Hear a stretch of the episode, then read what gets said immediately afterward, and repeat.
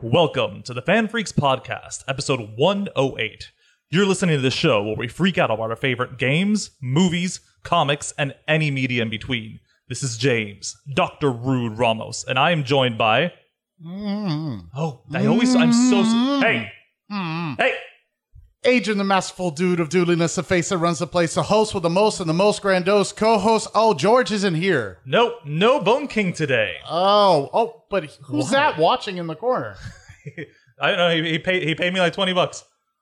to watch the things you do to me? Yeah. What's your name, sir? I, my name's Kevin Joseph, and, and I like to watch.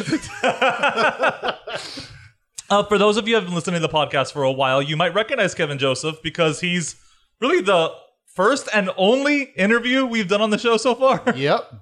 Uh, we well, I And it first was met and you. it was your interview. it was my interview. Yeah, I didn't feel as much in danger in that uh, in- incarnation as I do maybe now. But I do appreciate you having me here. I'm wondering why my ankle is cupped to the chair. The safe word is Doctor Doom. Got it. Thank you. Uh, well, Hold on, for me it's potato salad. correct. Can't have the same safe word. That's how you get confused. Uh, I want to give people a recap as to how I met you. Uh, we first met at SuperCon. That's right. where I was honestly attracted to the cover of your comic book. Uh, and we ended up having like a two hour conversation Yeah. about like potential comic book stories and stuff like that. Was that comic tart? I think I think it it, was tart. It Yeah. was Tart, and I was down there uh, at the invitation of Melissa Sadowich. She Yep. allowed me to come down and uh, hang out with, at that time, Heroes and Villains comic shop. Yep. And the conversation we had was at Fort Lauderdale Comics, which Melissa was running. Yep. Both, unfortunately, are uh, t- you know Defunct. like uh, defunct, and uh, as comic shops can can go. So uh, we're gonna have to find a third shop to uh, meet at for our next talk. But this is this is good.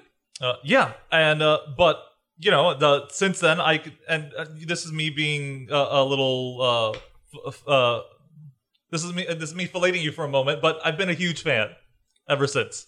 Well, you know, thank you. So it's all about the visuals. You said you fell in love with the cover, so I'm going to say I love Ludovic Salé, who makes our comic book, and uh, I, I I don't like anyone saying they like me, but I I I'll, all all everything can go to Ludo because he's no, brilliant. no, no, no, no. I don't look. I, I, I appreciate your your you being humble and modest, Yeah. but no, it takes two to make a good comic. It usually does. Okay, and it, it- you know, good art does not a good comic make. Yeah, sometimes the the art could be amazing, but the writing could be dog shit. There's so many examples of this. Speaking of, what show are we doing yeah, today? we kind of got sidetracked. Uh, today's show, we're doing a Question of the question week? of the week. What makes an indie comic indie?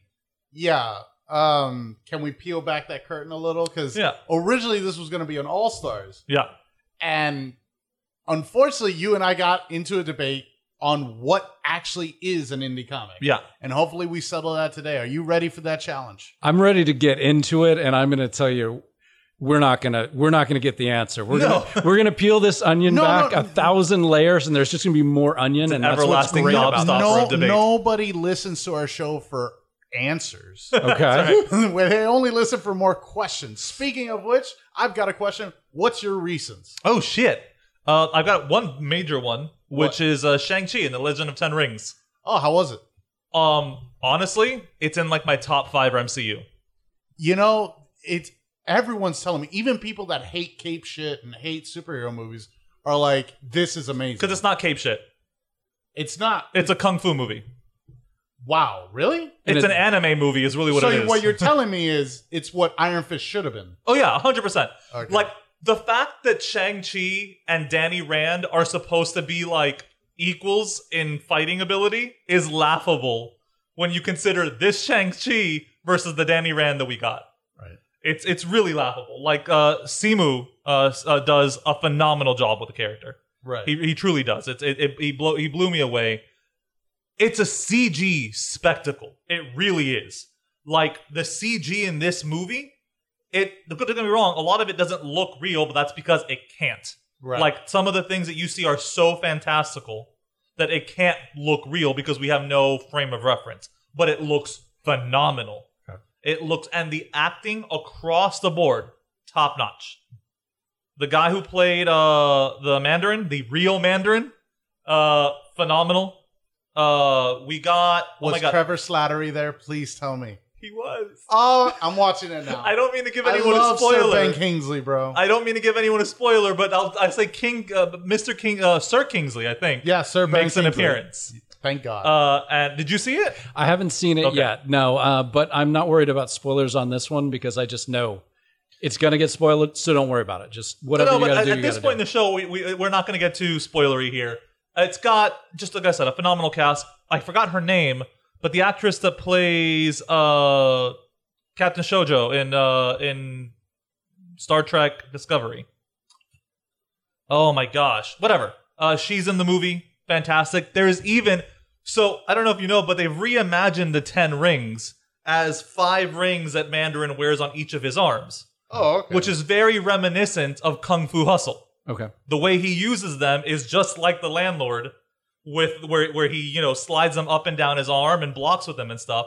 So as a result, the landlord is a in the movie, and there is a Kung Fu Hustle poster in the movie also. Oh, of course. so it's sweet. really nice that they you know a- acknowledge that this is clearly where we drew this inspiration from. But yeah, um, solid movie.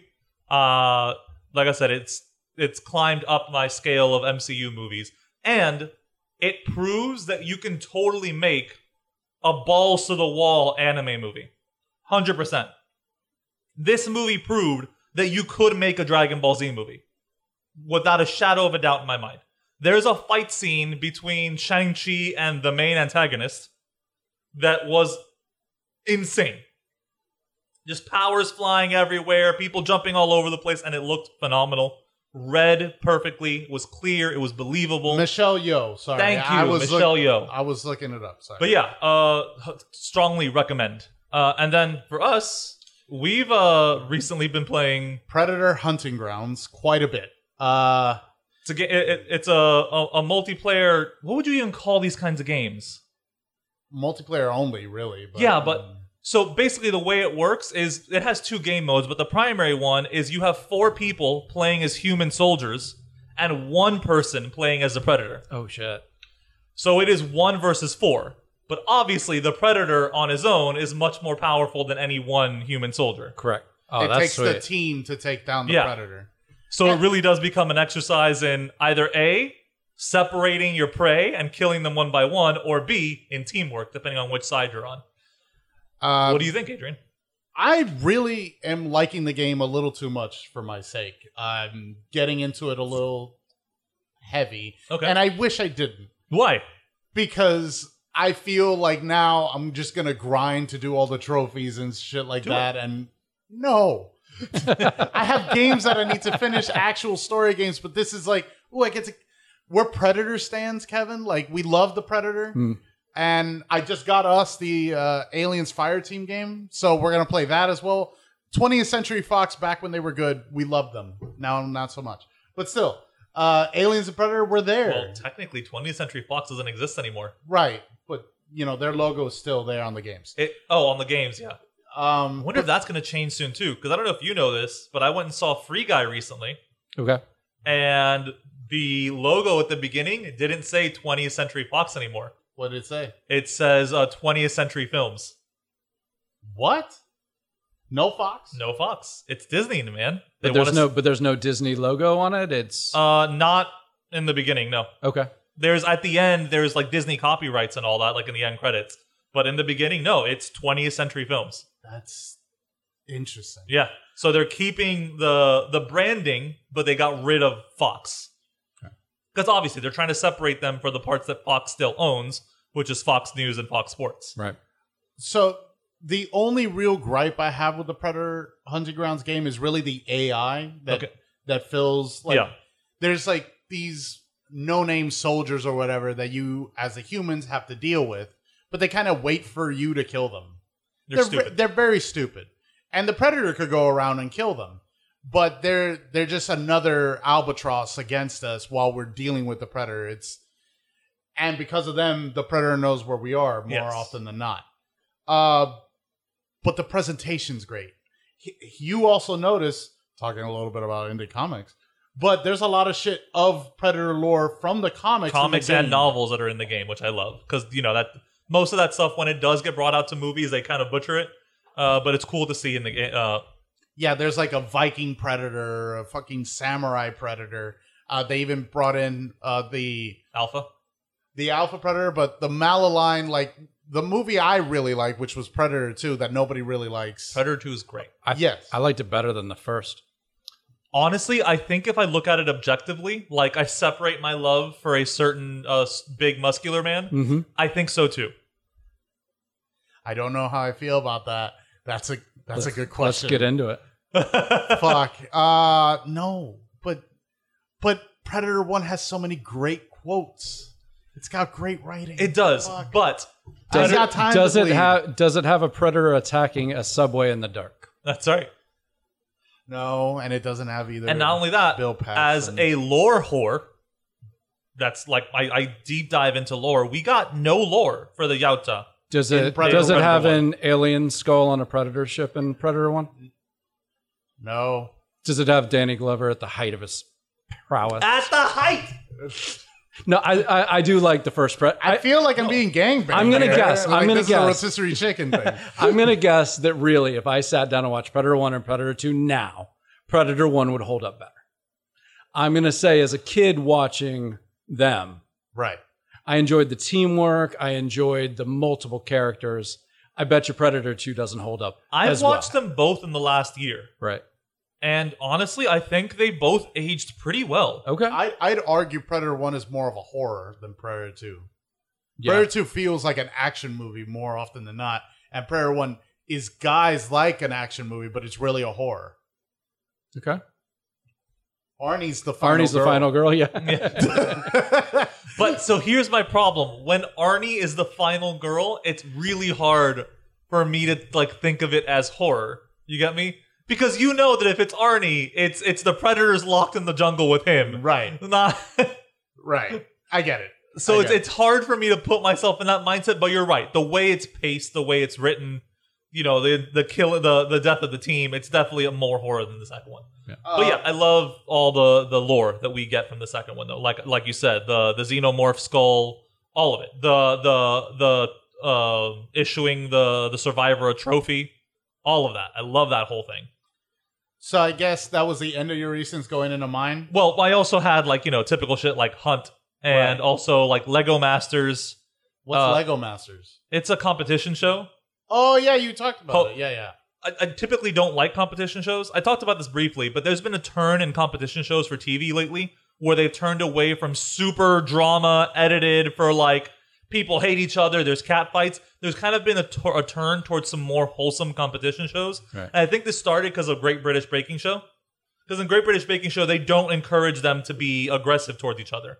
As a matter of fact, like in Great British Baking Show, you're actually encouraged to like help other people. Okay. Like if you're done with your bake and someone needs help, you can go. Like you see them do it all the time. They go over there and they'll help someone knead dough, whatever the fuck they need to do. So I think that kind of made the turn. And Lego Masters is very similar. cool. Lego Masters, and it's Lego, and it's hosted by Will Arnett, Oh well, that's perfect. voice of Lego Batman. It's great, uh, and it's super fun. And again, you get to watch a bunch of like truly amazing creative people. Like you can tell that these people's minds work on a different level than I could ever hope to achieve. Just make amazing Lego creations. And they get to do everything from like survive wind tunnels to blow them up. At one point they had to build the biggest Lego structure they could, and it was all off of one brick suspended on a string. So they had one brick suspended, and from that, they had to engineer the biggest whatever sculpture they could. And the team that won that made a four foot blue whale off that one suspended brick. God, damn. Incredible. It was awesome. But yeah, uh, other than that, no, not really. I haven't really. Uh, I got a new laptop, and I'm very excited about that. Can't wait to play PC games with you. Uh, I speaking of games, I got us Aliens. I played the first mission. I'm waiting to see how you would like it. So there's six classes. It's also this one's not competitive. This one's cooperative. You're fighting just a massive horde of xenomorphs. Um, but everybody's kind of unique. I tried out the big one, the big gun one with the the auto lock on machine gun and the pulse rifle. The sounds are great. The sound effects are great. Uh, the AI, uh, not that great, but it is really hard, and I didn't expect it to be that hard. I played by myself. I can't wait to play with you. And lastly, I'm almost done with Golden Girls, and I and Oh, beautiful. it's fu- uh, such a great show. Yeah. such a great show. Sometimes uh, doesn't doesn't age well. Sometimes, but you know, it was it was the '90s. Yeah, man. It was the early '90s, late '80s, and I found out it had two spin-offs, and I did not know that. I only know of one. The Golden Palace, oh, right? Golden. Pa- oh, oh, the, the Empty Nest. empty nest next door. Yes, yeah, that's I didn't. right. I didn't even know about that one, but that one ran as long as Golden Girls did. But that was Did it in really? That, Empty Nest? Empty It Nest lasted six seasons, seven seasons, or Oh, something. shit. that was in that weird, weird time where they would create a spinoff with one episode of a show. Yeah. You know, where they just like all of a sudden you have two new neighbors, and then the next Yeah. week tune in. But yes, you are right. It is. It is. uh What's that dog's name? Oh, You know- Dreyfuss. You know, what? Dreyfuss. Dreyfuss. Yes. Okay. you know that's a show topic we could have also is like most successful spin-off attempts. Hmm. I. Nothing comes to mind. I mean, Xena is like one of the the first one that comes to my mind. Is are you saying the spinoff that's the most successful, or the show that's had the most successful spinoffs? Ooh, that's a good distinction. Because wouldn't Ar- wouldn't uh, Archie uh, uh, All in the Family? All Oh, in the yeah. Family had Maude. It had the Jeffersons. God, but Mary Tyler Moore had Lou Grant and Phyllis and Rhoda. yeah, you're right. I don't know. I don't know. That, that'd be an interesting distinction to make. Oh, Let us know on Twitter. Angel also would qualify. That's true. Because it lasted five seasons. but Xena is definitely more. Xena got way more popular than Hercules did, which is part of the reason that Kevin Sorbo is such a salty asshole. Um, but Guess he's Yeah, permanently she- disappointed. and she and she was literally supposed to be like a one and done. She was supposed to be like Harley. A one and done. She was supposed to be a one and done, but she was so popular that they brought her back for a second episode and spun off her own show. Goddamn and right. that's just because of the charm of Lucy And- Lawless. and That's Bruce awesome. Campbell was in both. That's right. Um, but yeah, uh, do you have anything else for your reasons? No, that's it. It's up to you, Kevin. Have you What- watched, seen, read, or listened to anything recently?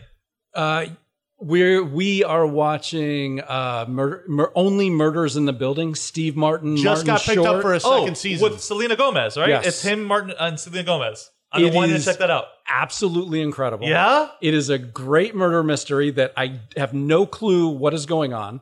It is Ooh. hilarious. It is weird. It's if you liked LA Story, you know that weird avant-garde absurd part of Steve Martin.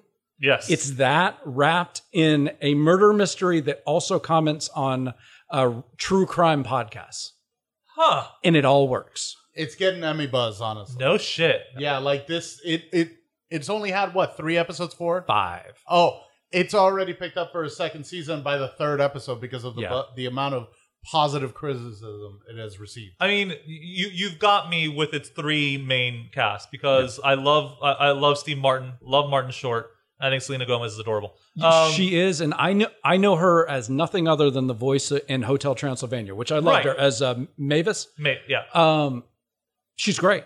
She's phenomenal. She stands up there with Martin Short and Steve Martin. So I follow her on TikTok, and she's got tons of videos with both of them, and their rapport and their banter behind the set, uh, behind the scenes, is fantastic. Okay. So I'm sure it works great on screen. So it sounds like you and, and Mischievous have a new show. On that note, I actually have a weird question to ask you. Has anyone vomited throughout the show? Not that I remember, Okay. but please don't hold No, me to as it. long as it does, it's not like a frequent thing. We're okay. no. For those of you who don't know, uh, vomit is mischievous's my lady's kryptonite. It, it, it- she'll shut down. Th- That's why you had to edit Knives Out, right? Uh, yeah. Okay. Yeah. No. It's it's definitely not like Good. the first the first scene of uh, what was the the movie where the the girls were singing. Uh, oh, uh, not, uh, Pitch Perfect. Pitch Perfect. Yeah. Yes, I was shocked at that, and that had to have been terrible. Uh, yeah, I, I'm. That, I'm sure. Like as long as it's not like prevailing, it's good enough. I can, you know, have the mute button ready. But yeah, Pitch Perfect was awful. Like I sat her down. It's like, oh, this is gonna be great. And Kendrick's hilarious. She says that, Hooah! and it just ruined the rest of the movie for her. I can see that. Yeah. So the, she had to actually watch it again, and we just started after that scene. I don't have a problem with it, and it was a little rough, so I I Yeah. understand. Uh, but yeah, no, I, I've I've definitely been wanting to check it out. It, it's it's it, it's got so many of the things I enjoy, including murder mysteries. Uh, so yeah, I'll definitely check it out. Anything else? You just uh, like we were just been watching Archer, Brooklyn Nine Nine. Like we're in this weird What'd you think of the ending of Um, Nine Nine? watching it tonight. Oh, you haven't seen Wa- it yet. I have not seen it yet. Okay. Yes, we're we're always like a day late. So uh, They're they're they're they toed an interesting line with this season, yes, and I, I don't know if you've like heard uh uh Andy talk about it, but he said that writing this season was the most difficult thing he's ever done. it looks like it feels to me like they labored over it. Yeah, It is still funny. yeah, It's still good. I I understand why they have to make some of the choices they mm-hmm. made, and I don't. I'm not against it. no, It is not the funniest season they've ever had No. because they really feel boxed in by the world. no. He, he he's he straight up said it. It's like how do you write a lighthearted cop show in 2020? Because that's when he started writing it, obviously.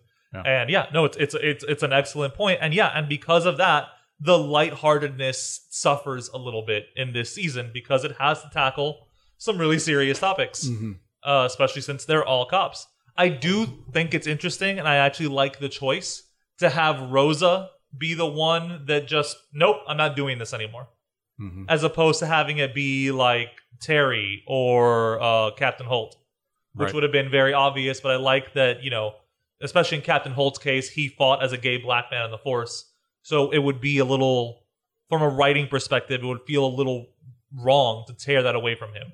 But with Rosa, I think it was perfect for her, you know, attitude driven character for her to be the one that's like, no, I'm not participating in this anymore.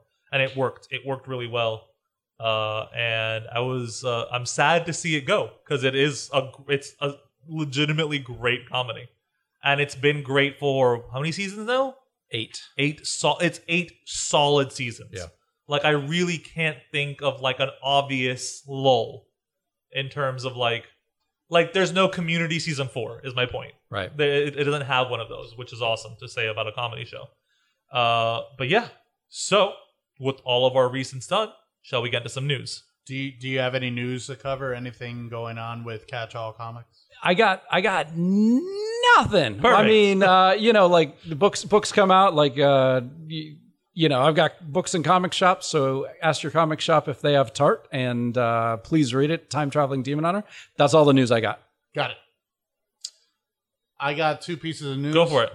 Uh, first things first, Flight of the Navigator reboot with Bryce Dallas Howard at the helm. Yeah. I'm fine with Bryce being at the helm of anything. Uh, she could be at the helm of me. Anyway, uh, God of War Ragnarok is going to be the last game in the Norse saga. Yes. But they, they pretty much said that. Right. But the uh, the creator said, I think one of the most important reasons is the first game took five years. The second game, I don't know how long it's going to take, but I'm just going to throw out that it's going to take close to a similar time. Then, if you think a third one in that time frame, we're talking a span of close to 15 years of a single story, and I feel like that's just too stretched out. That's fair. I um yeah. but I does mean, that mean we're going to get Odin in this game? In this- probably Does that mean Kratos kills both Thor and Odin in the same game? maybe? I don't know. Well, hopefully, I'm I'm hyped as fuck anyway. I'm I'm okay with two games per like because they're these long epics. Like I, I'm I'm okay with it. All right, And we already know what their next possible mythologies are. Egyptian. Maybe it's either going to be Egyptian, Japanese, or Celtic. Not gonna lie, I think Kratos would get fucked by the Shinto uh, Shinto uh, mythology, but you know, whatever. I'm here. It's Kratos. But yeah, Yeah. because in the last game, He's in definitely the, a Mary Sue if there in ever the- was one. in the tier uh in the the tiles that he's looking at the one that uh one of the ones has in the four corners it has uh i think it's uh i think it's a mjolnir it's a symbol for mjolnir it has the omega symbol which is his greek symbol and then it has a shinto symbol and a celtic symbol Mm. and, oh, and the ankh sorry right. Uh, so that's so that pretty much gives you a hint of like where they we're probably be going next. But yeah, that's uh, I'm here for I'm here for it. I like what they. Would you be all right if they kill Kratos and we continue with the trade? I, I I hope they do. you hope they kill Kratos. Yes. All right. I, I, I, I was I, I I talked about this already. I was hoping he stayed dead when he died at- in God of War three, Right. but I'm I'm I'm okay with them bringing him back. But I'd also be very happy to see him like actually pass it down to his son. All right. Well, let's see what they do. Either way, the gameplay is going to be great. Yes. What news you have, Doctor? Uh, so I, ta- I actually talked about this briefly before we started recording. Uh, but Anthony Mackie is uh has been announced to star in Sony's Twisted Metal series. I don't know anything about Twisted Metal. How about you, Kevin? Okay, so I didn't think I did, but you did talk about it. Is that the one with the clown with Sweet the Tooth. hair on fire? Yep. Yeah. Okay, I played a one of them. Okay. That's what I remember. I, I don't remember anything else than the uh, you know the Rolling Stones do do Yeah. you know like uh, lead in and then the clown with the hair on fire. And So, that was a badass Twisted Metal game. Black, right? No, no well, he uh, Sweet Tooth has been in all of them. Right, but the Rolling Stones painted black probably was that. Makes sense. I think so. I don't From remember. a marketing standpoint, that's the clearest Sure. thing. But well, on that note, actually, Twisted Metal Black. So the it just the, the weird thing about making a, a series about Twisted Metal is that it's pretty light on the lore. It's kind of about as much lore as a fighting game does, because the all the lore you get from the characters is a small snippet on their bio screen, and then whatever their final cutscene is, Right. because they all have the same thing as Oh, like it's an arcade. Got Yeah, it. exactly. Uh, meanwhile, Twisted Metal Black went way deeper into the lore, but it also got way grittier. Mm. And that brings up my topic that I mentioned is my problem with Anthony Mackie's casting. I don't think he can do gritty. You've yet to see it. I, I've yet to see him do it successfully, right? Because he You don't was believe in Papa Doc? Come on. on. you know that's fair, but no. Uh, he was in Black Mirror, Okay. and I don't think he sold that. And that wasn't even that gritty. It was just a little deeper than his usual content. And he was in Altered Carbon season two, and in my opinion, his acting was the worst choice for that role. Probably killed the show. I, I I think it might have. Um, just because like you went from Joel Kinnaman, who pulled off this really grizzled, really jaded, really just fuck everything attitude. He pulled it off perfectly, and he pulled off this like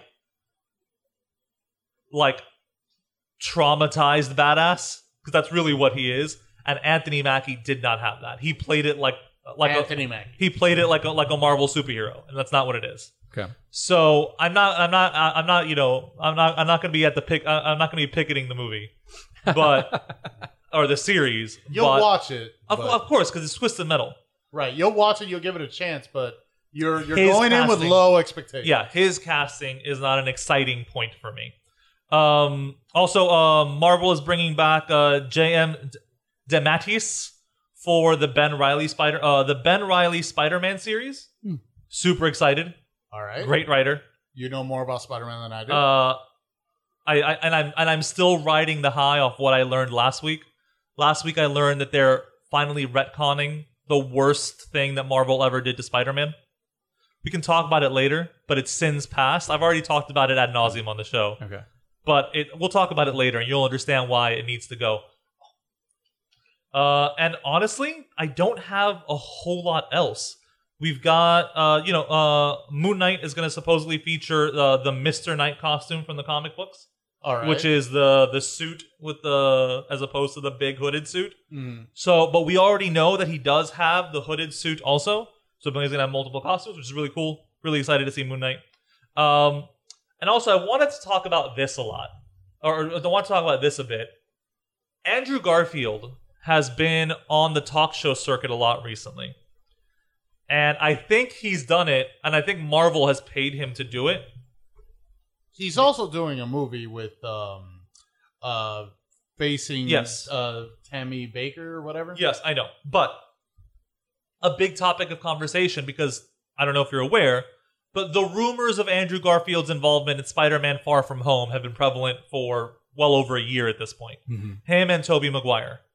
Uh, and he's been on a lot of talk shows recently ha- trying to temper people's expectations. And he's even said, I know what's going on in the movie, and people. If people don't manage their expectations, they will be disappointed. But it's not my job to tell people how to feel. They're going to be disappointed whether I tell them to or not. Okay. Sorry, So- it's the eyes of Tammy Faye. Sorry. Got it. Uh, so this is the because normally I don't really trust anyone anymore Right. because Marvel's been having their actors lie left and right, their directors, even their trailers lie. Mm-hmm. But this from Andrew Garfield feels very sincere. Okay. It doesn't feel like just like trying to hide the truth. It feels very much like so at, at most he uh, because he hasn't also he hasn't really outright said that he's not in it. He has, but it's been more kind of joking around. Yeah, but he's straight up like directly said manage your expectations. So I'm thinking at most we can expect a cameo. At most Or a blink you miss it. Like yeah, or a blink you miss it. Meaning all these people hoping for a big Tobey, Tom, Andrew team up are gonna be let down. Uh, which is a little disappointing, but I'm also just happy to get Alfred Molina and uh, and Willem Dafoe back. Really, I, I thought you didn't like Dafoe. I do like I like Dafoe. I just hate his suit. Oh, That's the okay. only thing I hate. All right. Because how do you hire? so a would you man- rather him be the friend? Ah. Ah. But how do you hire a man with a face like Dafoe's and cover it up with that Power Ranger helmet? I don't know how you don't hire him to be the Joker at least once. But by the way, I just found this out, and I can't believe I never noticed this before. how huge his big, his dick is? Um, no, but okay. He It's ha- it's distractingly large. yeah. Is it really? You, I- I- you heard about that with Last Temptation of Christ, right? I, I heard about it uh, on How Did This Get Made uh, to talk to some of your contemporary Uh-huh. podcasters. Uh, I know you guys run in their circles. Uh, How Does Get Made was talking about it. And uh, yeah, that was one of the lines that the uh, Madonna movie he was in, uh, Oh, was Body of Madonna Evidence. movie?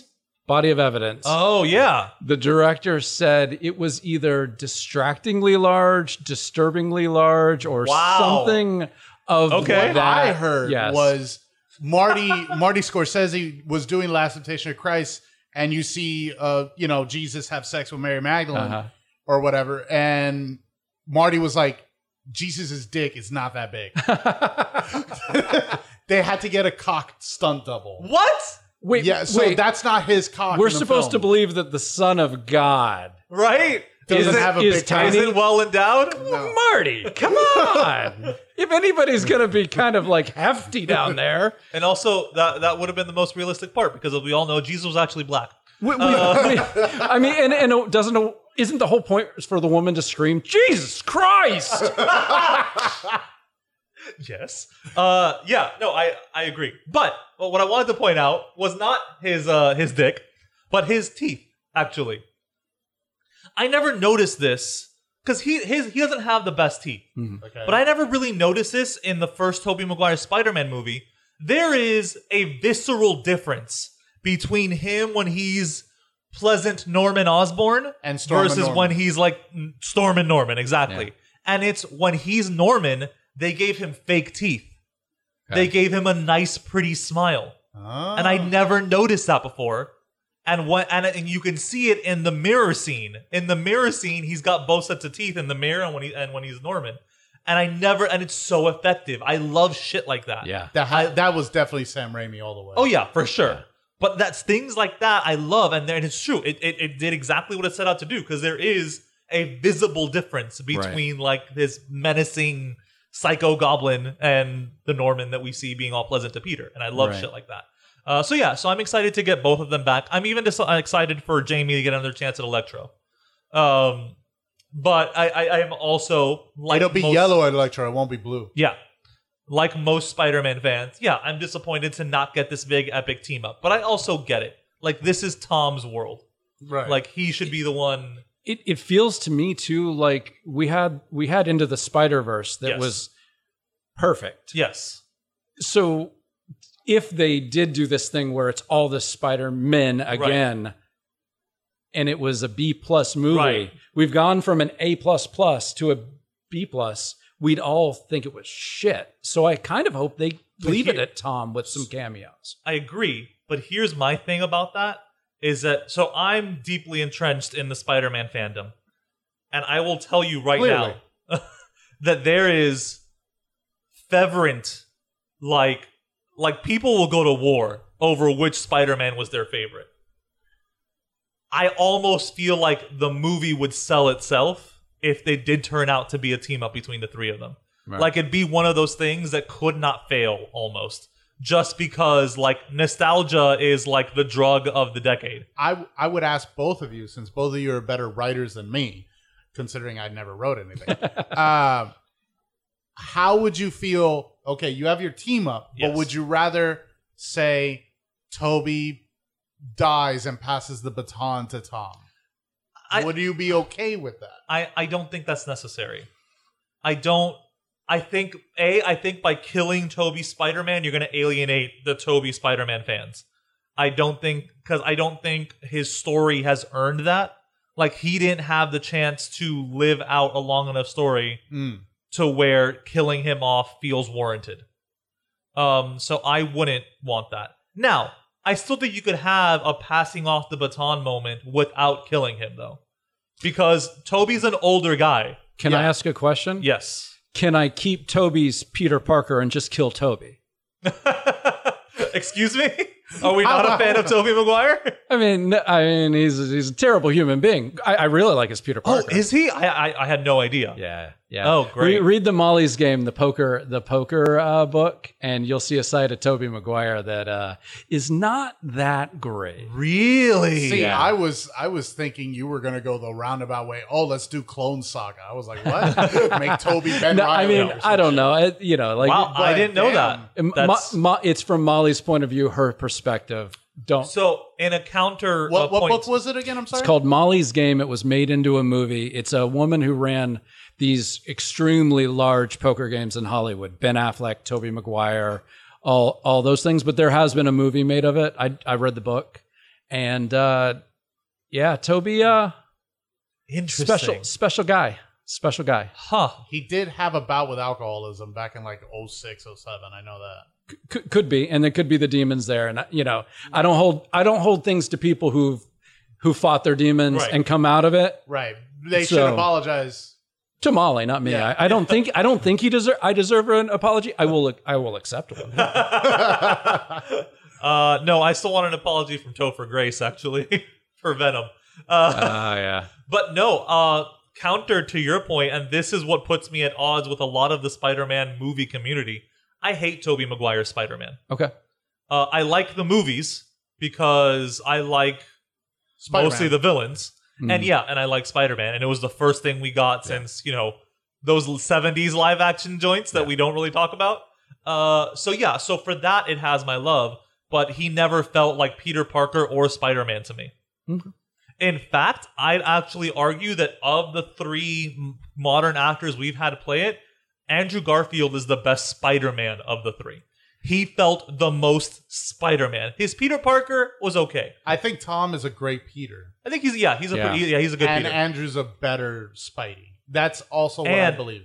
Because Andrew talked a lot of shit Yes. while he was Spider Man. That's And- what sells it to me. And one thing that Marc Webb did perfectly was make him a spider. Like there's certain scenes in those two movies hmm. that like are in my they look like comic book covers. Right. There's the one scene where he's in the sewer and he's literally crouched on by the way, physical real webbing that he's crouched in the middle of and it's this dark sewer tunnel and it looks so good. To find the lizard. Uh, yeah. It's amazing one. Yeah, when he's feeling exactly when he's feeling, and also an amazing one when he's fighting the lizard. There's one scene where they're fighting. It's in the school, and he's crawling around the lizard and wrapping him up in the web. Like that is such a cool scene, Mm-hmm. and it feels so like it looks like like that feels like oh this is how a Spider Man would fight, and it, I love that. And they haven't had that in the Raimi films or Tom's films and I, I wish it had a little more of that. So that's why I give Andrew Gar- uh, Andrew Garfield got shafted in my opinion. He got kind of the Henry Cavill uh, treatment where he just hasn't been given a good enough script because that that's really the only thing that separated him from being the best Spider-Man. Yeah, I liked all three. I, I'm I'm I'm a weirdo. I I love Tom Holland. I love his take on it. Um, I I've only seen Amazing One. I haven't Okay. seen Electro. So I, You don't need to. I honestly, my wife my wife went and saw it, and she came home like angry. like she was so angry. I had to talk her down. and she's like, I can't believe that they killed Gwen Stacy. Oh. And I was like, she goes, it's man pain. I said, well, here's the thing though. Gwen Stacy dying created man pain. Yeah. Like, so you have to you have to realize that all of the man pain that you've seen since then Yeah. came from this. So don't be mad at Gwen Stacy. Be mad at the thousand times you've seen it since. But she was just like, there's too many villains, blah, blah. And I was like, so I haven't seen it. But I do like Andrew. I like his take on it. And I like Tobey and I like his take on it. It's and, I I will say this objectively speaking, I agree. Look, I, I'm shit talking Tobey, but again, I do love those movies. However, and I stand by this, Andrew Garfield's suit in Amazing Spider-Man 2 is the best Spider-Man suit we've gotten Okay. on screen. Okay. It is almost perfectly page accurate, and it, and also I'm a big fan of the big eyes. I I, I never much care for the Ditko eyes Mm-hmm. not been my thing. And don't even get me started on the Raimi eyes. I hate those triangles. They've always looked weird to me. But in in, in Amazing Spider-Man 2, he's got the really big eyes. Like and the it- McFarlane big? Or? almost. But there, but uh, but McFarlane he- McFarlane does the straight lines in his kind of like his Spawn eyes. Mhm. These are more rounded. They're big discs, but it makes for a really great profile. Okay. And I love that. And I think on that note, we can take a break. Yes. And we're going to get back into the question of the week. What makes an indie comic indie? Yeah. All right. Uh, we'll catch you in a minute, freaks. Yeah. Can I have some water? Yes. Hey everyone, this is George, the Bone King, interrupting this transmission to tell you about the FanFreeks Podcast, the podcast where we freak out about our favorite movies, games, comics, and any media in between. Check us out on Podbean, iTunes, and Spotify. Hope to get freaky with you all very soon. And welcome back, freaks. So, let's get into our discussion of the day. And that is the question of the week What makes an indie comic indie? I, I think It's not we- Marvel or DC. Goodbye, folks.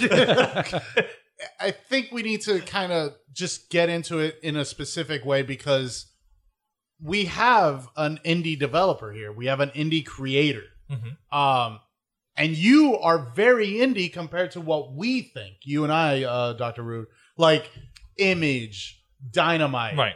um, Dark Horse. Dark Horse, and so on. But how would you categorize it? First and foremost, Kevin, uh, what what would you argue? What makes an indie comic indie? I would argue if you're putting your own money into the entire team before the book is created, you're definitely indie. That's, Okay. that's done. That okay? That's the minimum, I guess. That's the min- That's the minimum starting. you have to hit that pole. Uh, you have to. You don't have to be creator owned. You probably should be. So let's talk about examples of creator owned. Image Comics was the big one we talked about. So Image Comics is this weird outlier where it can absolutely be indie, and it's also the third biggest publisher Right. in America. So it's very tough to say Scott Snyder's creator-owned books with the big I in the corner are indie, except for the fact that Scott is Scott and his team Yeah. are putting the money into the, the thing. Now, the groups like Dynamite, IDW, they're using Power Rangers, they're using Turtles. You know, I don't consider those indie. I consider those a small um mainstream book Really? Yes. Because it's you don't you don't have any control of the IP, which intellectual uh, and your your your property. I can do whatever I want with Target. But don't they also have original IPs? Some, but rare. Well, it happened with uh, the Sonic comics, Right. The Sonic the Hedgehog comics. The guy made a whole mythos about it. Then Sega pulled the rug on, from under him, and then he sued Sega, and I think he won, where he has to he gets paid like royalties and stuff. But I Power Rangers has to be that kind of thing because they're owned by like Hasbro or something. Saban. Saban. Saban solely owns Power Rangers. Oh, Hasbro owns fucking Transformers. Yes. Sorry. Um so we have the minimum. The big two, they can't at all be indie, but they do have their own imprints that are kind of considered indie, right? Like DC has Black Label, which is you know, they're they're like mature properties. Then they have also had, excuse me, Wildstorm, which was Mhm. like and what was the one for Hellblazer? Vertigo. They had Vertigo. That was Right. also but those aren't indie, No. correct? Well, no, like Marvel has Icon also. Icon would be closer in my mind to indie than would be Vertigo because Icon was creator owned. It was basically built, as, as far as I know it, to keep uh, Brian Michael Bendis happy. Interesting. Oh, So I did you look not at the that. you look at the first Icon books, and it was uh, mostly Bendis, but I think also Brubaker and Phillips' first book, Criminal, Well, I like- believe, was an Icon. Yeah. The, well, the big one that comes to mind, which I was going to talk about in the indie Powers? conversation. No, Nemesis. Oh, Uh, Millar, Mark M- Uh, Mark Millar, yeah. Uh, and uh, it's one of my favorite books I've ever read. It's it's so delightfully awful. Um, it really is. No, like awful in like the best way. I truly. But uh, but no. So I, I struggle with those also. Where like, but both are still under their Big Brother umbrella. Like they're still like high. They're still very much supported by. Yes, I would argue that the the Millarverse that he's doing now, even though it's funded by a deal with Netflix, or Right. is it or is it Amazon? no, it's Netflix. It's Okay. Netflix. They So- canceled the Jupiter's Legacy. Okay, so he, he's getting this money from the left the left hand side, Right. but he is the sole control over those books. So even though he's a multi multi millionaire with a huge name, I would consider his works indie. I'm not sure I would consider Nemesis because it was at the time basically almost like you've got publicists behind you, you've Right. got the the you you got the marketing people hitting every comic shop in the world for you. Um, and th- that's why I said I don't know we're going to get to the answer to this because there's a thousand layers to this onion. I think of it as if you go to a punk rock show, that band is indie. But if you go to a Metallica concert, That's it's not. good. Yeah. It's the same music and it can be great. Right. And it's so tough to dif- differentiate. But Metallica was indie when they started. Right. But what if that same punk rock show opened for Metallica? Ooh, that's a Well, good you don't point. have the equivalent. Well, in that's comics. still- sorry. yeah. sorry, my point failed. So really quick on the topic of IDW. Mhm. First off, IDW has published Judge Dredd, and that's wild to me. I didn't know that. Okay. But IDW has one proprietary work that they've published, even though they haven't always been the publisher for it, but that keeps them solidly like I have to consider them when I talk about indie comics, and that's Yojimbo, Okay. the samurai rabbit. But were they the first or did They were they, not. bring it? Did they bring existing work that had already happened in Japan? Well, so that's the weird thing about Yojimbo is Yojimbo isn't really a manga Okay. because Yojimbo was written for the American audience. Okay. Um, so it's it, so so that's something else I wanted to talk about too because I do feel that we need to exclude manga from this conversation because oh yeah, we're focused primarily on American comics. no? Western comics in, as a whole because some of these aren't this, like Judge Dredd is an American, right? It's um, okay, got it. but but manga is its whole other thing. It it has its uh, the the ecosystem in which manga exists is wildly different than American comics. So I don't feel it fits in this conversation. That's a whole separate conversation to have. But uh, yeah, Usagi Yojimbo was one of my favorite books as a kid growing up. Like, I, don't get me wrong, Ninja Turtles are really cool, Yeah. but I loved the idea of this like super solemn samurai rabbit who actually crossed over the Ninja Turtles several times. Uh, and so like that was actually going to be my number five entry on the list today Okay. because that was kind of my first time reading a book that wasn't like Spider-Man, Batman, or X-Men was Yojimbo. Uh, and then shortly after that was Bone.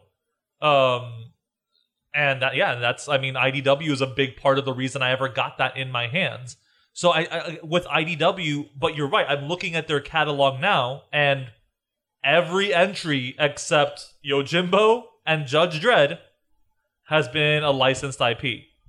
So Like they're Star Trek and Star Wars. Star Trek, tra- uh, even Transformers in some cases, but they do Star Trek, Star Wars, Sonic. They do My Little Pony comics. They do the GI Joe comics. They do the Gears of War comics.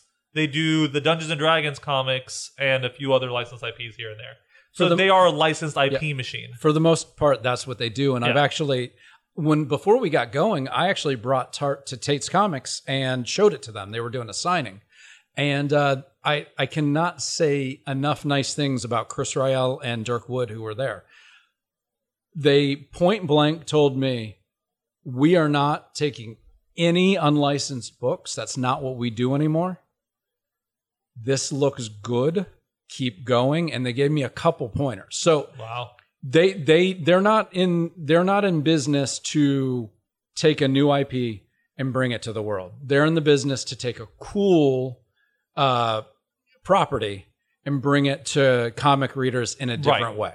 And they do a great job of it. But I don't consider that indie. They're just smaller than Marvel because of that. Yeah, and and again, it's it's it's it's it's it is hard to call something indie when really what they are is a vehicle. They're Correct. they're a production company more than anything else. I have a question for both of you. What's up? If you were to rank them, so DC, Marvel are tied for like one, two. Mm-hmm. What's three? What's four? What's five? If Are we to- saying in size of comic company or indie, not indie? I would argue uh, marketplace share. Image is three. I mean, that's image. This Image, three. image. some is three? some days For image sure. some days image is two or one depending on what's going on but the Oh, yeah. top three are marvel dc image But my understanding, Image really only has Spawn. but they do get credit in the marketplace for the walking dead for Oh. happy for Mhm. whatever they put out they get credit in the marketplace they don't own them they don't own they don't really own anything because todd mcfarlane owns spawn right. Image doesn't.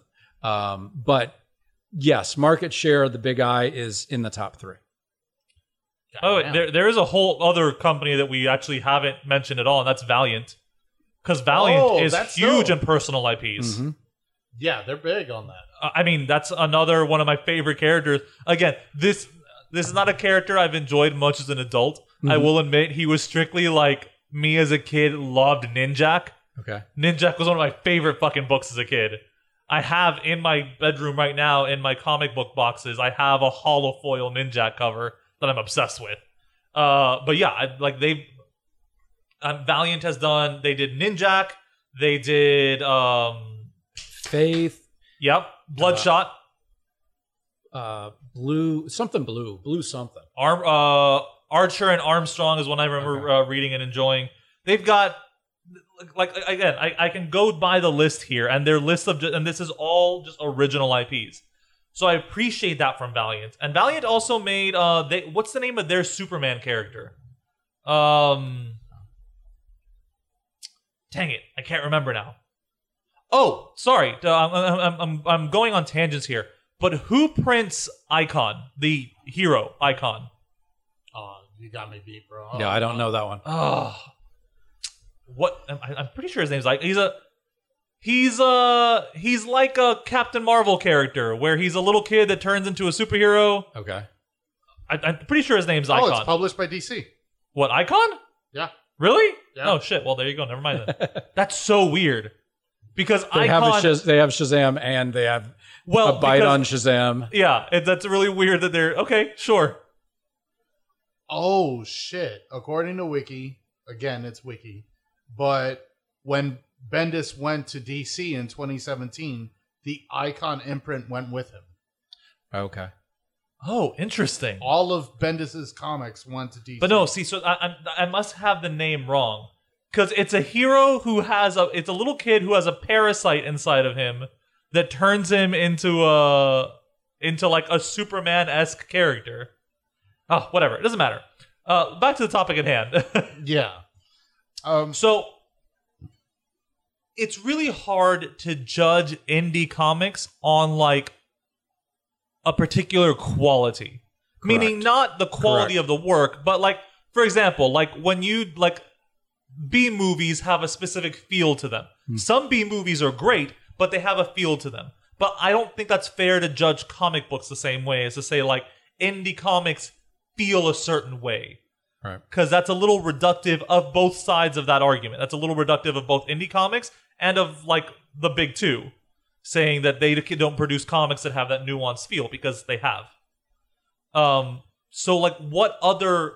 there's a certain emotion though, like a certain soul I feel when I read an indie comic. Like I the the comics I've read are mostly unfortunately the big two because that's you know that's the most heavily marketed. That's the one that's you know with the I'm an- cartoons. and I'm the an movies. indie comic writer. I do read a lot of indie comics. I still love checking out X Men. I still love checking out Avengers. I still love Batman, Wonder Woman. I love the big two work. There's nothing wrong with it. Uh, you know, like there's you you don't have to apologize for reading big two.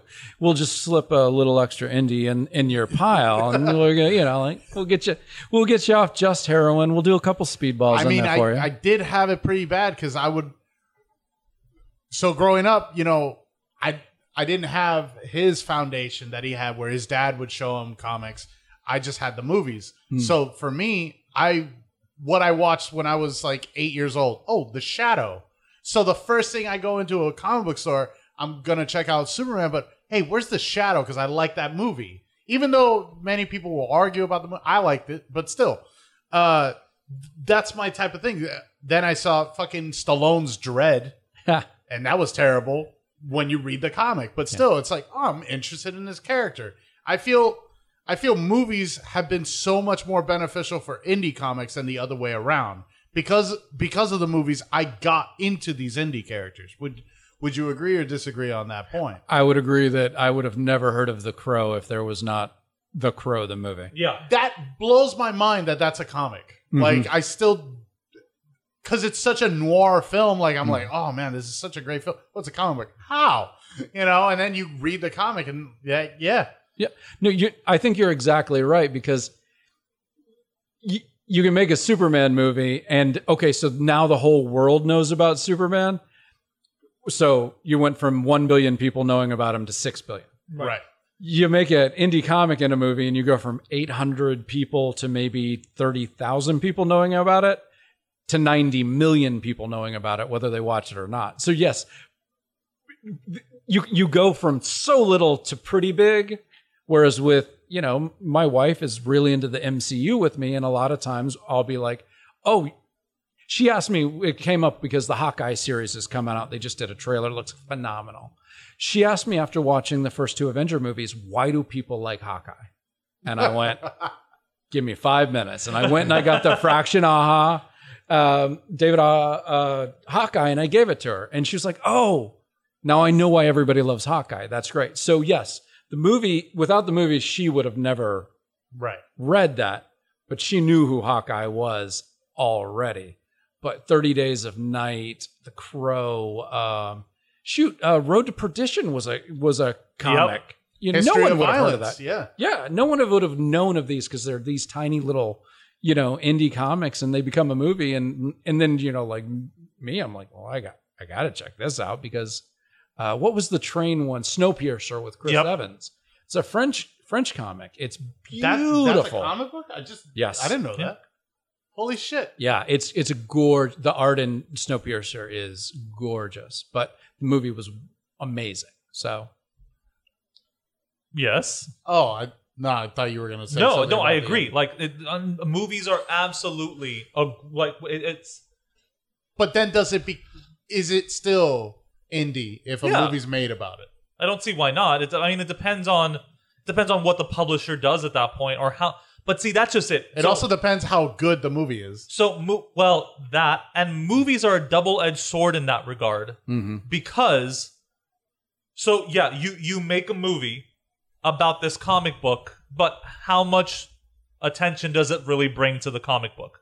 Sure, to you and I, we would absolutely go and find out the Road to Perdition was a comic book movie, mm-hmm. but your average media consumer has no idea. and they don't do a good enough job. This is not my idea. This is Jimmy Palmiotti. Yeah, He says, "I do not know why when I come out of a Deadpool movie, there is not a comic spinner rack with 30 different Deadpool trade paperbacks for that movie to sell people. I don't know why they don't do it. You're, I, I agree, hundred percent. Jimmy's dead ass right. That that'd be fucking great. Not only that, let's let's look at the biggest seller right now, which is the MCU. Mm-hmm. Marvel comics haven't like jumped in terms of sales like that much. No. The movies aren't pushing the books that much. No. Sure, they you know they're getting the toys, the the the adventure parks and all that, but the comics are still 30, 40,000 an issue, for Spider-Man or X-Men. Right. I I was just trying to make that that jump about the movie because I was just trying to go with the allegory you were saying about Metallica. Because that I- punk rock band is the indie comic, but when they make a movie, they get to that level of noticeability, or lack of a better word, uh, with that amount of audience. In right? my opinion, I can think of two that have probably crossed over into brands and out of indie. Uh, we've already brought up the Turtles, and I would say the Tick. I would say those two indie comics, and the Tick was the indiest comic of indie comics ever. I Oh, mean, yeah. that was a dude just drawing funny shit for his comic shop, and they stapled it together and put it out and built this thing. But I do think both of those entities, you know, with the two live action series and a and a cartoon for the Tick and a million adaptations for Turtles, I and can't counting. I can't consider either of those. I still love them. I can't consider either of those indies any longer. They're Metallica. They've made Oh it. yeah. They're a brand. I like this benchmark that we're using: punk rock, Metallica. like I like that. Uh, but no, and like like Turtles is the is the greatest like example of that. Mm-hmm. Like Turtles started off gr- as gritty and indie as you can get. It's a, it's a parody of Daredevil. Yeah. is all it is. Yeah. And instead, in it's Turtles canon, it's in the same universe as Daredevil. As a matter of fact, according to the creators, it's the same accident that creates Matt Murdock. Right. Is the accident that created the Turtles. TGRI got it. so awesome. Yeah. Uh, and and they stand by it to this day. By the way, which and I that's, think is that- great. that's something else because I would like to argue that you know with with the Marvel and the DC, I I'm sorry to keep bringing them up, but they're a, a mark of a relevant point to make in in that they are comic accurate now and very loose back like 20 years ago. Now comics are more important to the to the accuracy of the character. Like the Spider-Man Tom Holland now is more accurate to the comic because of the web shooters and stuff like oh that well, yeah. than Tobey's is. But then you have things like Stallone's Dredd, where they take, oh, this is an idea, but we're going to just completely make it our own and change what the comic came from. I feel because indie comics don't get enough respect or they don't have as many army of lawyers as DC and Marvel do, or well, DC's owned by Warner, but still, they they're they're very loose with the adaptation, and I feel that might also hinder the comic, right?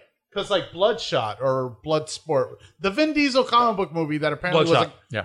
what? Bloodshot. Bloodshot. That's. Valiant. That's Valiant. Yep. Nobody fucking watched Nope. it. Nobody heard about it. It's Nope. like 40, 30% on Rotten Tomatoes. A lot of people didn't like it. But that that was like Valiant's one shot as far as I know. Yeah, hundred percent. I don't- and that was also another passion project from Vin Diesel that he put a lot of his own money into. Oh. Which, by the way, I think is like he, he uh, he's taking these. I, I love how passionate he gets about certain things. Like I don't know if you guys know this, but you know that he like risked losing his house to get the Chronicles of Riddick made. No, I didn't know that. Yeah, like he fully mortgaged that movie, and if that movie hadn't made money, he would have lost his house. Wow. Fully mortgaged his house to make that. well, Whatever. Gotcha. The point is, he Yeah, he mortgaged the was, movie, I got it. yeah, mortgaged the movie. Sorry, he was all in on that movie, and I'm glad it worked out for him. Yeah. But it's wild to me that someone is that passionate about getting a project, man. I think that's really cool. But anyway, really quick, two things. Prime is the character I was thinking of, Prime, not okay. Icon. Okay. Icon is another character, but no, I was thinking of Prime, who was published by shit. I can't remember now. Um, Malibu Comics, which eventually became Marvel Comics. Did they do Aliens versus I think so. Cowboys? Cowboys versus Aliens. I I don't know think which so. it is. Okay. That was a very, very brilliant group that basically did comics just to get movies made. Cowboys versus Aliens was an idea to to get Hollywood before it was a comic. No Uh, shit. yeah, no, there. And I like the movie. I don't I don't know the story enough to s- give it justice. Please look up the They Cowboys meant vs Aliens comic story. It's it's a pretty cool uh, fake it till you make it story, and they made it. So God bless them. So I th- we've talked about what makes an indie comic indie, and we've talked about uh, loosely how indie can you get and what's the high point. What would you argue is often overlooked when you go into a comic book store?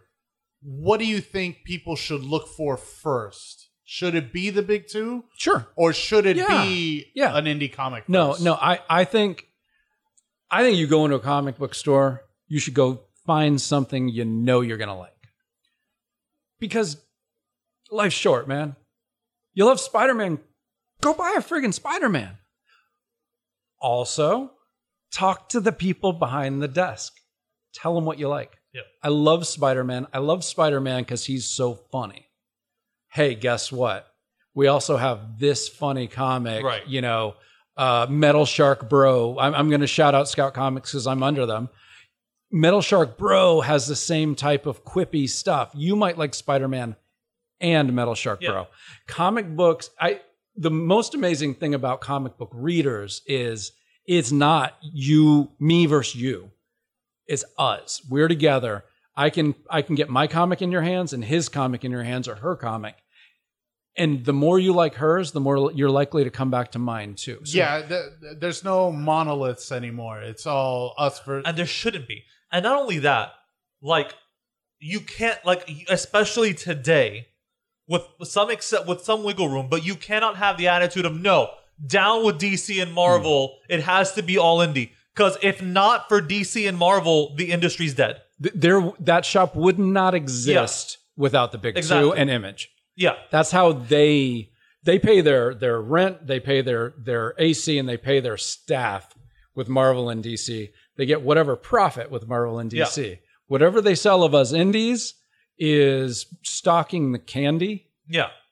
And so what I ask people to do, you go into a shop, I ask you to walk in and say, I really love this comic book tart. Do you have any copies? Can you order them for me? Right. And then go and grab a, you know, a Buffy the Vampire Slayer, a, you know, uh, Sandman. That's the type of style book that I write.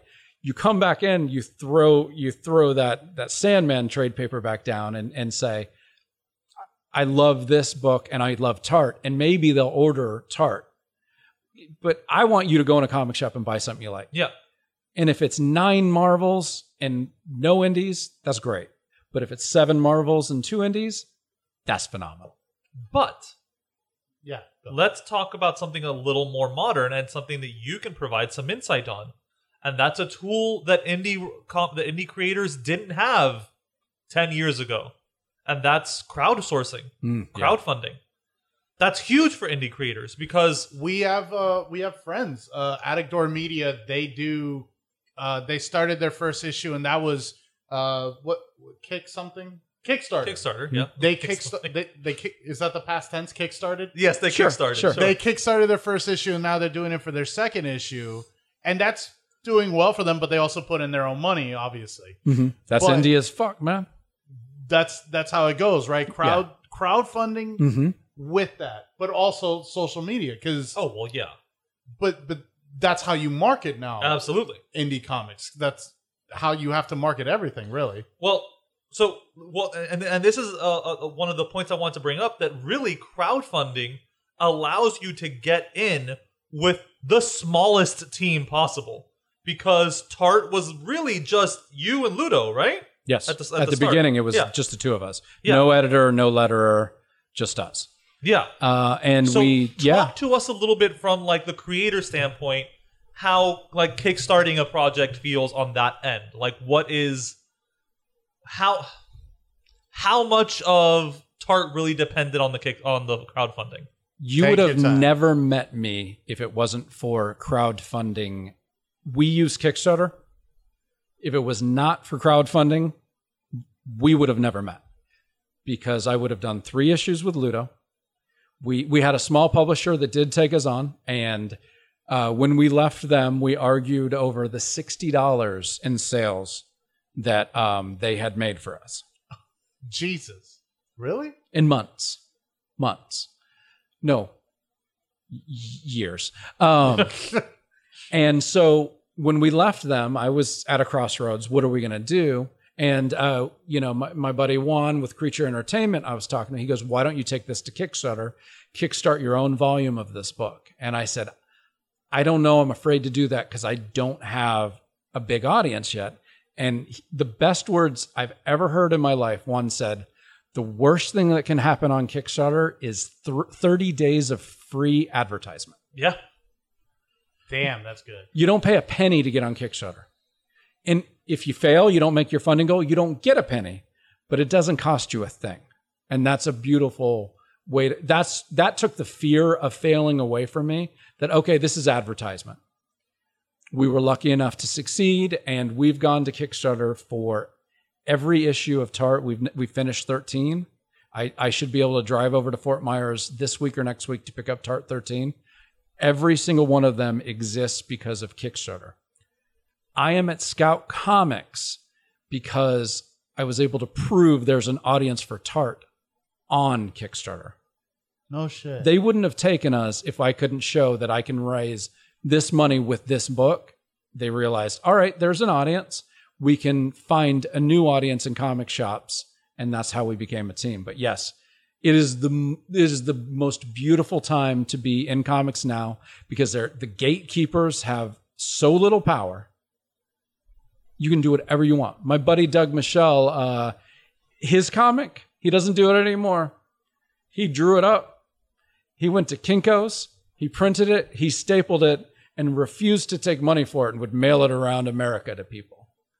no. So you, yeah, he That's did. awesome. I mean, fucking way. it, it's called Monkey Squad One. It is absolutely hilarious. He doesn't do it anymore, and I'm sad that he doesn't because it's great. But you know, he, you know, you talk about indie as fuck. Doug Michelle's indie as fuck. I mean, you know, the the the punk uh the the punk allegory, the punk analogy works. It really does. Because like what's more punk than like pushing your music in like a shitty bar or like pushing cassettes into people's hands or whatever the fuck you can manage to do. You know, record it off one microphone in your shitty ass garage. Yeah. Like that's punk as fuck and that's basically what he's doing. I I do have a question. I that's a beautiful story, but I do have a question about the state of physical media. Hmm. Do you feel that maybe with Kickstarter, while yes, even if you don't hit your goal, it's free advertising, as Juan said. That's great. That's a great line. But do you feel that maybe in the future, indie is going to have to go direct mail? There won't be a brick and mortar comic book store in the future. I mean, we keep reading about the end of comics. We hear so m- we've all three of us have seen our our comic book store or our comic book store fucking die Mhm. and you know you hear about like midtown closing in new york or you know uh, that sucks so bad. and like wizardcon not existing anymore Right. and shit like that like the stores are kind of going the way of the dodo do you feel that indie has to go crowdfunding Oh, Sorry, you continue your thought, but that that indie has to go crowdfunding to even get released at this point or will it just be straight up indie like indie on the web type of thing where Mm-hmm. everything's going to be internet nothing survives without adaptation. Like Mm-hmm. nothing can survive without adapting. right and that's a that's a problem with comic book with the comic book store model is it's hard to adapt that to the modern marketplace. So uh, don't get me wrong i'm incredibly sad to see the comic book store go extinct. But i'm also incredibly happy that there is still an avenue to put books in people's hands Mhm. by the means of you know direct direct to consumer sales and stuff like that. So i'm happy that that exists as a way for you know indie creators to like adapt to the marketplace because i without it it's impossible Yeah, to get it to get into the sausage of it, Kickstarter pays for our books. If it wasn't for Kickstarter, like I said, wouldn't we wouldn't exist. Uh, co- local comic shops that do take a chance on us help us find readers I could never get to. You know, Right. uh, Pulp Pulp Seven One Six in Buffalo is this amazing comic shop shop slash coffee shop in Buffalo, New York. I want to go there. They do I've never- that amazing sounds so perfect for buffalo too Yeah, oh, I mean, it, it is. It, they have a great presence on social media. They care about it. They do date nights where you get two comics and two coffees for like 12 bucks. You know, like they've had people get married from a first date No- at their comic book No shop. No fucking way. That's awesome. Yeah, I mean, it's a great shop. I want to get there. So they're adapting it because they know that they couldn't exist as a coffee shop and they couldn't exist as a comic book Right. shop. But offering both, they're thriving. The wonderful thing we have as indie comic creators is all of us grew up during, or not all of us, I grew up during the comic book boom where we were like, physical media, you Oh, yeah. hold it, you're going to retire off of the investment. Even though we now know that's not true, there's still that mindset few exceptions. that I go and I buy it and I keep it nice and I hold on to it. Yeah. I want the physical media. But as a creator, I want to sell you a physical comic book. But if you want me to email you a PDF for a little bit less money, great. If if someone wants to put it up on the web for us and you know, you can't get money on advertising, but you know, like just readers, readers, readers. Any way I can get readers, that's where I'm going to go. And so it's multi multi tiered, and there's no real money in this. You know, like I'm just trying to keep afloat. I'm Yeah. trying to make sure that Ludo, Ludo gets paid for his tremendous labor and great product.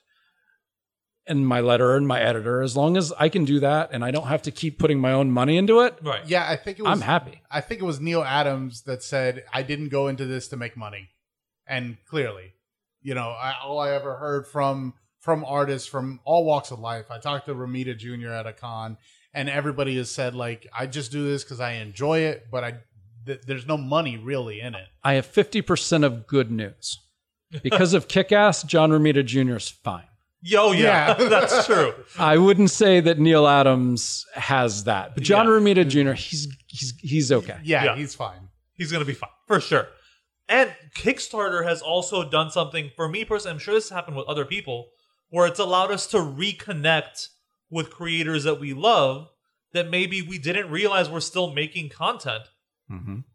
or in this case indiegogo for uh, for me because for anyone who talks to me long enough to talk about video games will immediately find out that I will talk about Earthworm Jim ad nauseum. Okay.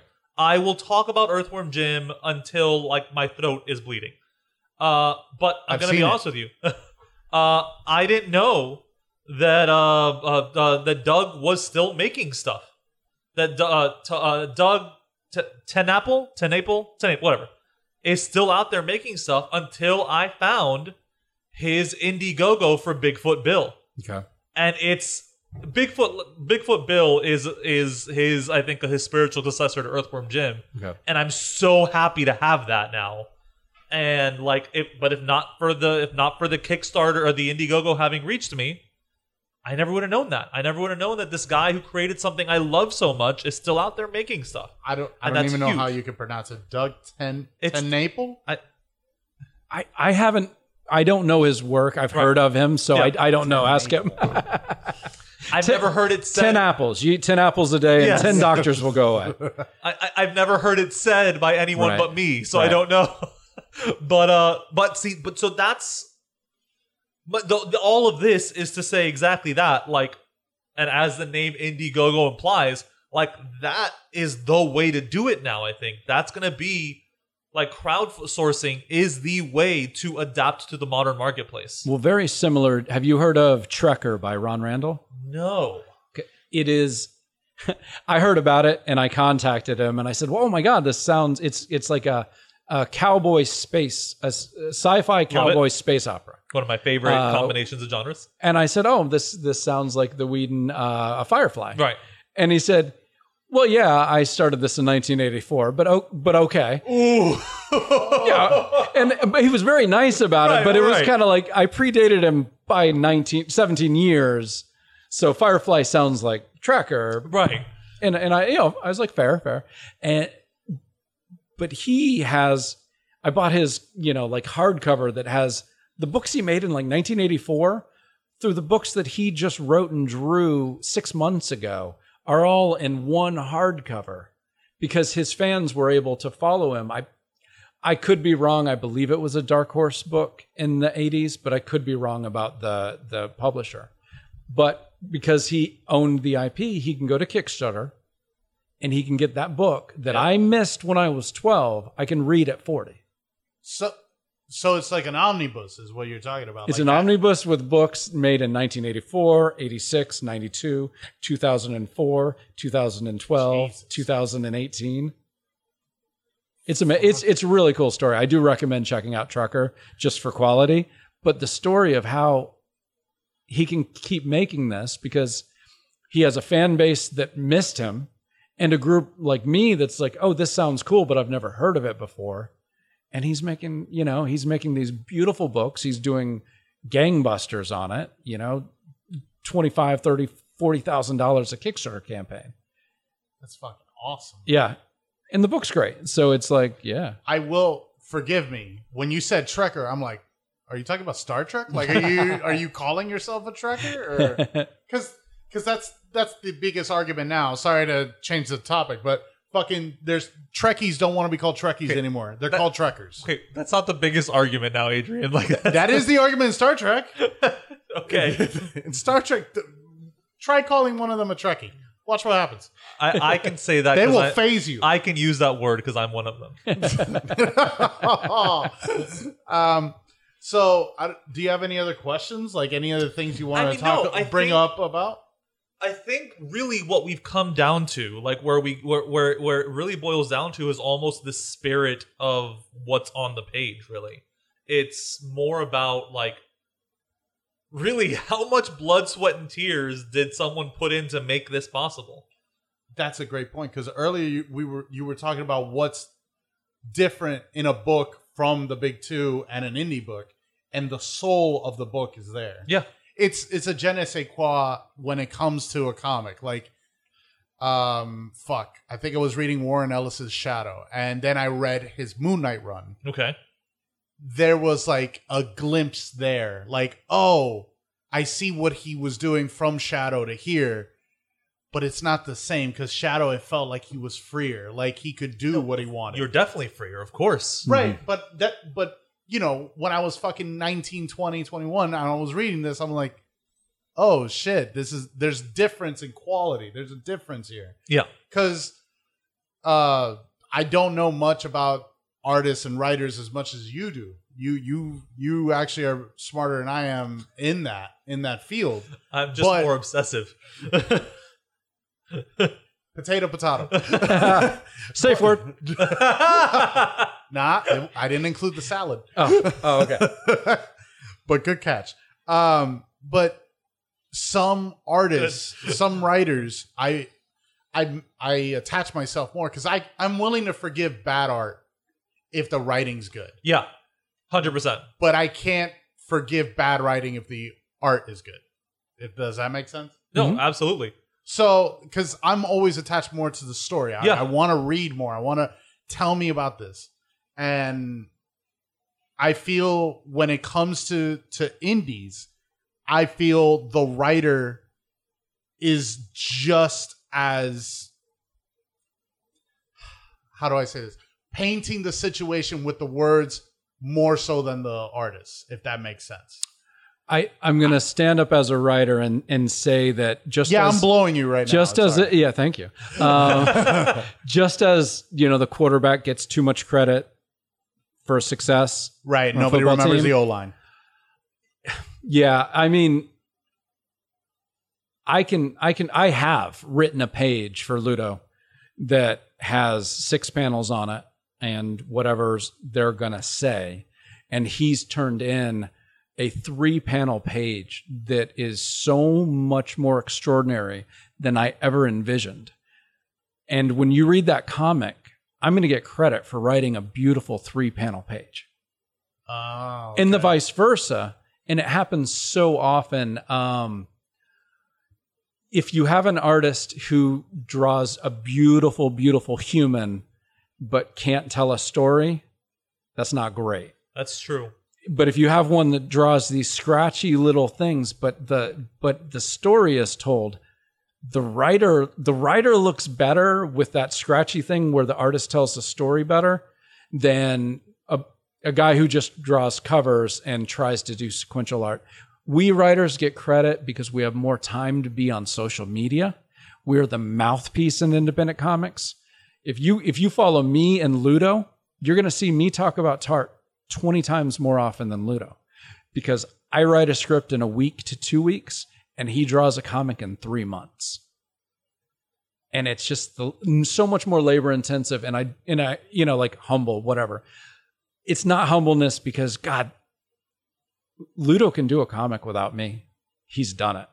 I can't do a comic without Ludo or D.A. Bishop who did Morte or my buddy Chris who did But- Underwars. But but here's the thing though, is that Ludo is one of those people that has both, but not Yes. everybody has that. True.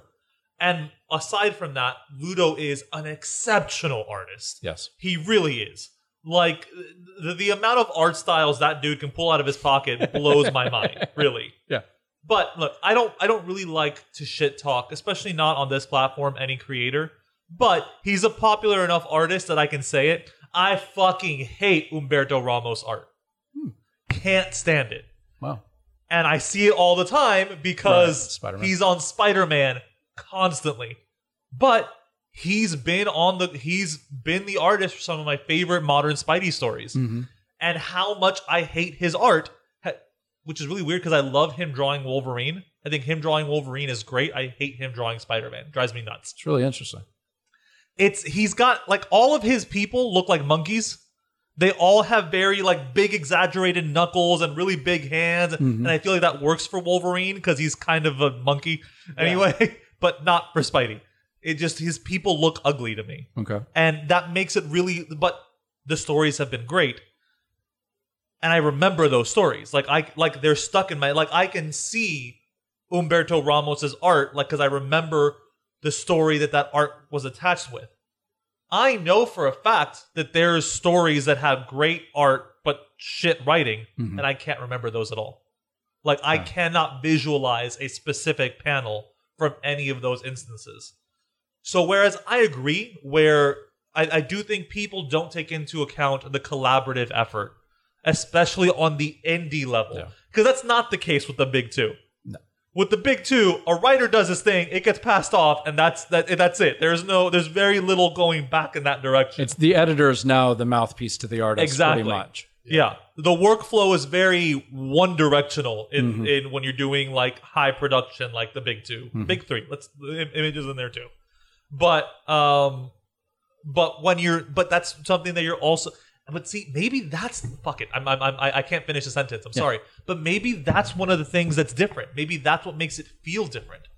Is maybe as a reader you can subconsciously pick up on that workflow because there's no denying that there is something different about indie comics and maybe it's that it's that it's you and ludo sitting there like oh ludo It's not changed an this assembly line. yeah oh ludo changed this panel that's totally fine that's awesome that's great no if you do if like i was like especially if i was like a new artist at like marvel and i decided no i'm going to change this six panel page into a three panel page that's my first and last job there Right.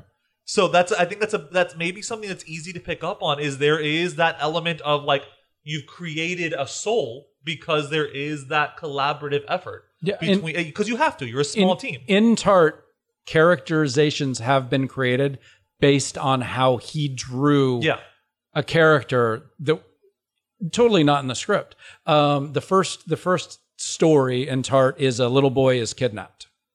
I envisioned the little boy being about three. Ludo was like, I can't draw a three year old, so I drew him six.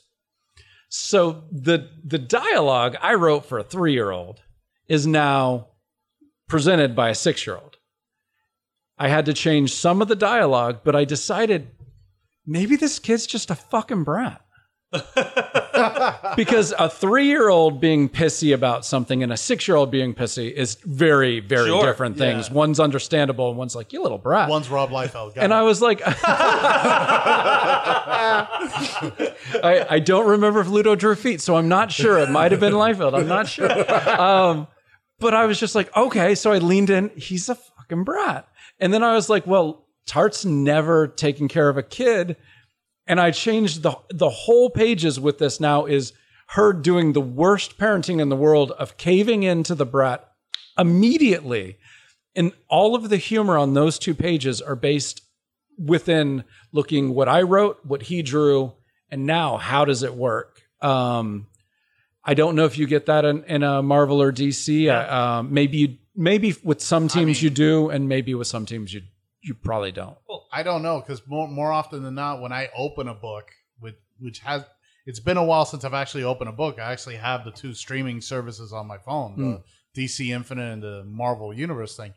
Uh, there's like 10, 12 people on the page being credited. One's an inker, there's a second inker, and then there's a Penciler, letterer. and- letterer. Yeah. you know there's there's like 12 people working on this one book and you know i mean that's that's great i guess but there is a certain difference when you do that and then you pick up a trade paperback of Dredd or shadow hell even even uh, turtles while Yeah. yes they're they're kind of mainstream and i do agree with that when you have more than two adaptations you're mainstream Yeah, I think so. uh, That's fair. But fucking Turtles has like right now they're doing the Last Ronin. And it's two people on that book. I think it's Eastman and somebody else. But uh, but yeah, like fuck, dude. There, there's a noticeable difference. Yeah. and I do agree with you. And they're back to the because there's two people doing it. They're back to the original Turtles of. We'll see in eight months. Yeah, yeah. exactly. You loved issue one, you better wait for issue three. Uh huh. No, yeah.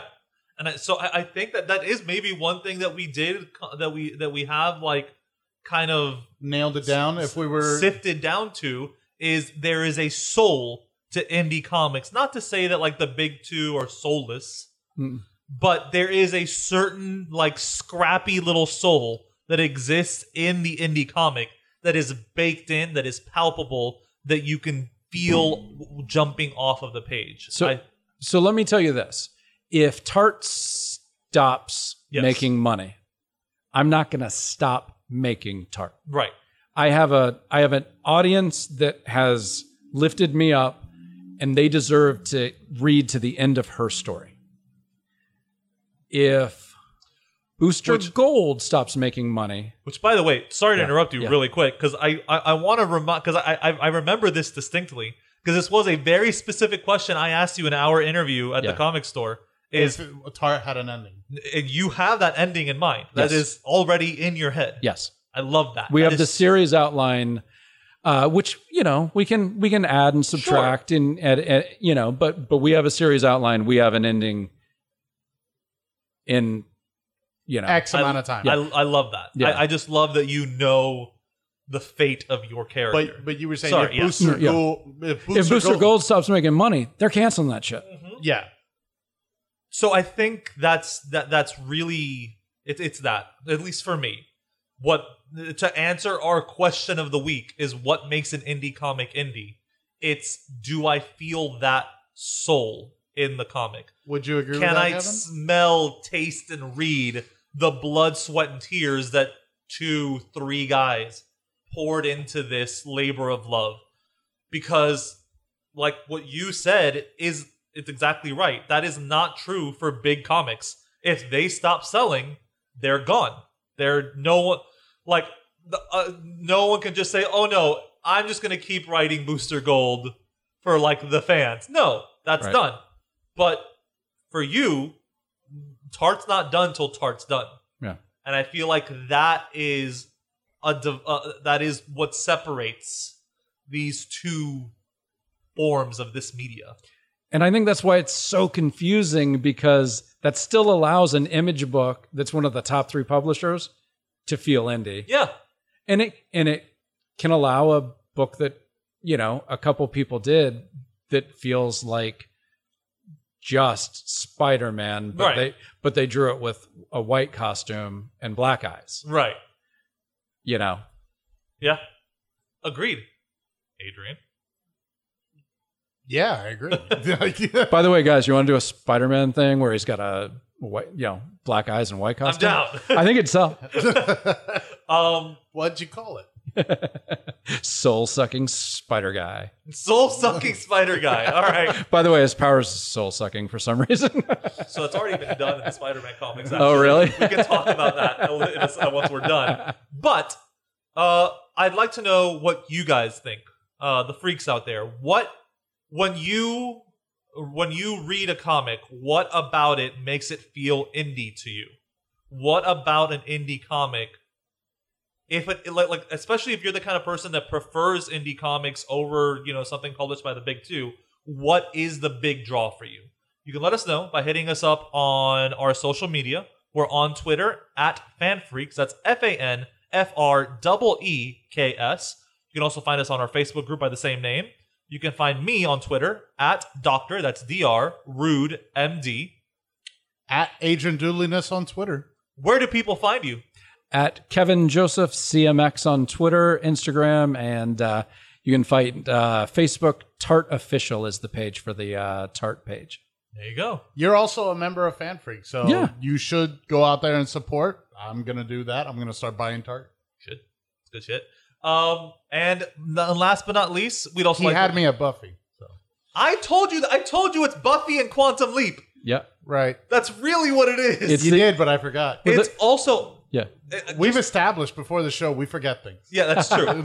it's and it's if you could take like all the best parts of like Whedon female characters and like cut out the not so great parts, a lot of that's in there.